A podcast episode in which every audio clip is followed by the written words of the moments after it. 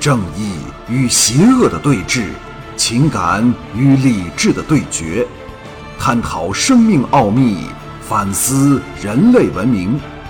欢迎收听黄奕代表作《大剑师传奇》，由子飞播讲。第七十九章：五儿兰妃。正午时分，一队骑兵来到莫府。带队的副领军走了进来。副领军属高级军官，比莫言高了最少三级。莫家的人慌忙出来见礼。我知道，容淡如成功的实施了他第一步的计划，就是把我弄进宫里去。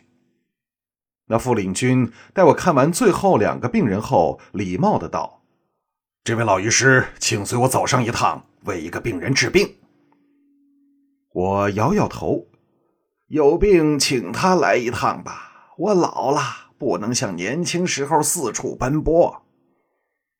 素善在我一旁低声道：“他们是宫中的禁卫军。”副领军出奇的好脾气，我们备有马车，老医师，你只要坐上去，就可以安安稳稳到达目的地，不用半点操劳。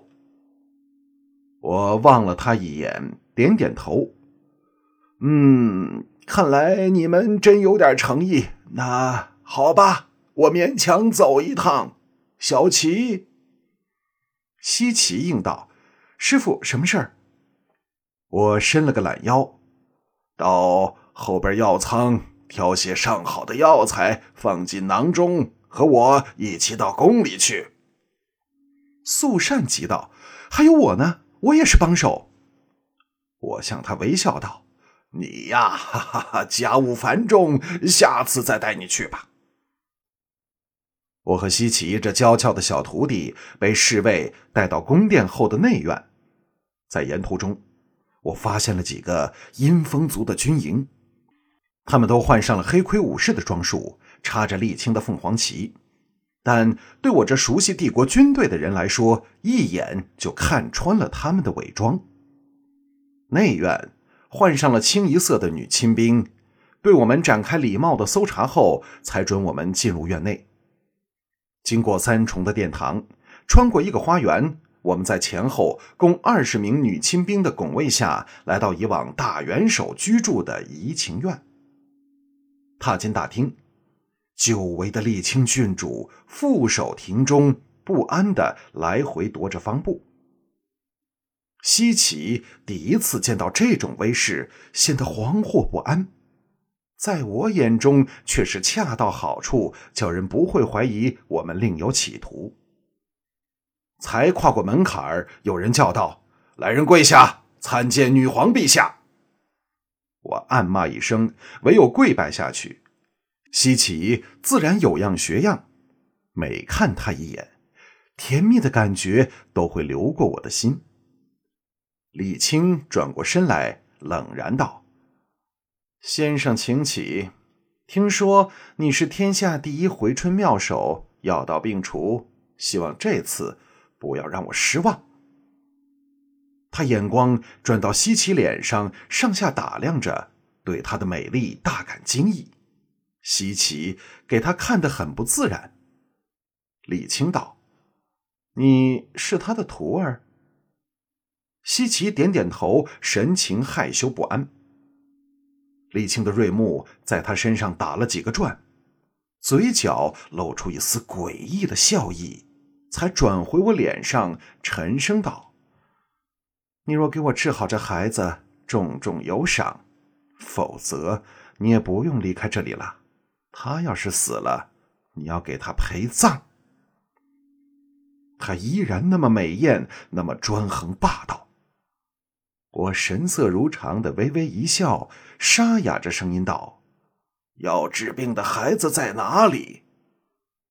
李青见我毫不惊慌，盯了我两眼，跟我来吧。当先领路往内堂走去，最后到了一间宽大的寝室，几名女士正小心翼翼伺候着躺在床上一个才七八个月大的小孩儿。这孩子脸上照着令人触目惊心的清气，我心中巨震，这就是丽青所说和我生的孩子了。我吩咐西奇待在一旁，自己走到床边，装模作样的替他检查。当我的指尖刚触到他身体时，一种奇异的感应流了过来，使我差点惊呼起来。我终于凭直觉肯定了这是我的孩子。天呀，我应该怎么处置他的生母那恶毒的沥青呢？我的神色一定很难看。沥青来到我旁边，低声道：“先生，你诊断出什么来了？”我嗅到他身体熟悉的香气。想起当日在两军对峙间的帐幕内和他抵死缠绵的情形，而眼前就是那一刻的结晶，不禁百感交集。我长长呼出一口气：“陛下，请借一步说话。”李青玉脸一寒：“不要告诉我你束手无策。”我冷冷回敬他一眼。天下间没有什么病能把我方湖难倒。李清道：“先生，你非常自负，也很有胆色。若你真能治好我儿兰妃，以后便跟着我吧。我保你要风得风，要雨得雨，享尽荣华富贵，珍馐百味和美女。我知道。”他见我带着西岐这么绝顶动人的小徒弟，所以猜想我为老不尊，贪花恋色。这真是不是误会的误会。李清道：“随我来吧。”我向捧着药囊的西岐打个手势，让他乖乖留在此处等我，尾随着沥青进房去了。那是一间放满机密文件的阅读室。李青先在正中的大椅上坐下，才让我坐在他对面。我干咳一声：“若我没有断错症，小王子是今早零时才起病的，对吗？”李青点点头，满脸惊讶之色：“方老先生的确有本领，说的一点不错。”我故意露出凝重的神色。幸好小王子体质非常特别，否则绝不能挨到这一刻。我每一句话都说进了李青的心里，因为没有人比我更清楚自己的儿子，也没有人比我更清楚他的怪病，因为把他弄成这样子的人正是容淡如，这是一条连环毒计，也唯有容淡如。才能想出这样的计策。李青焦急的站起来：“我们还在这儿说什么？快去把他治好啊！”他对兰妃的关心绝对是真诚的，使我更感为难。我多么想把自己的儿子抱在怀中呵护，把父亲的爱全部给他。我叹了一口气：“唉，我要到今晚零时。”才能给他治病。李青露出怀疑之色，寒声道：“治病也要等时间吗？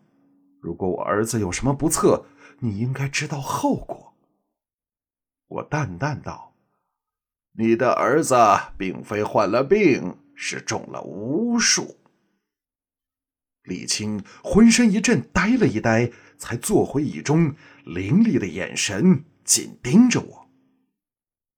我为了取信于他，将容淡如早前告诉我的病症，例如出则呕吐，后而痉挛，接着不省人事、频说梦话等，一一的说了出来。李青不住点头，脸色愈趋阴沉。我儿子中了巫术有多久了？我肯定的道：最少一个月了。这时间非常重要。若说是这时间非常重要，如果说是昨天，李青会把容淡如也算在里边。但若是一个月，容淡如仍未来到，唯一的疑凶自是阴风法师。事实上，这计划的确是天衣无缝，因为我是由李青自己请回来的，故此他绝难联想到我和容淡如是串通好的。李青沉吟片晌，先生怎么会懂得巫术？你有把握治好我儿子的病吗？我道，在现在的情况下，我只有五成把握。李青道：“你还没回答我第一个问题。”我微微一笑：“这涉及到我族人的秘密，所以我不想说出来。”李青的眼神变得锐利：“你是否是海明口中说的天一族的人？”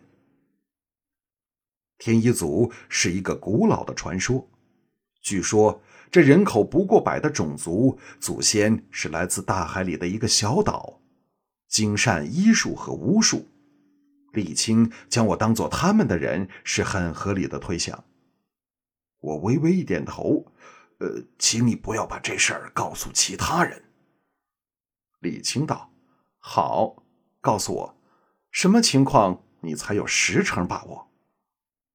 我淡然道：“假设我能把施术的人找出来并加以禁止，哪怕是半刻钟，我就能让小王子豁然而愈。这连环计最厉害的就是这点，没有沥青的帮助，要杀死阴风法师这种高手，实在是难比登天，事后也很难逃出去。”沥青的俏脸阴晴不定，好一会儿才道。是否要杀了施术之人？我摇摇头，呃，不用，我只要取得他最具法力的一件东西就可以了。